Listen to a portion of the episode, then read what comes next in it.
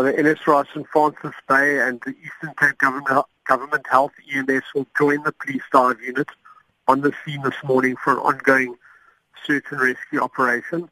It appears that an Air Force helicopter will also join in the search.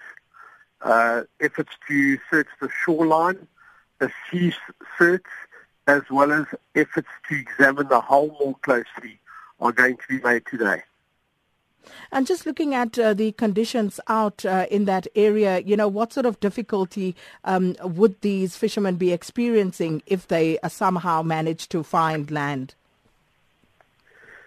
Now, sea conditions do remain rough, but in, uh, conditions have improved compared to yesterday.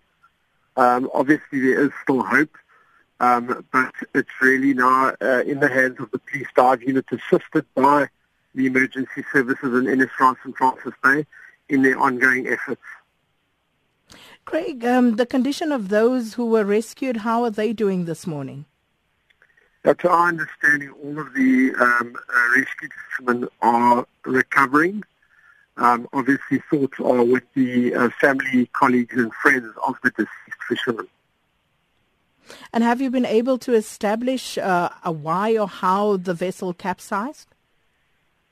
Yeah, the South African Maritime Safety Authority has uh, um, uh, started the investigations uh, together with the police um, who have opened an inquest docket into the incident.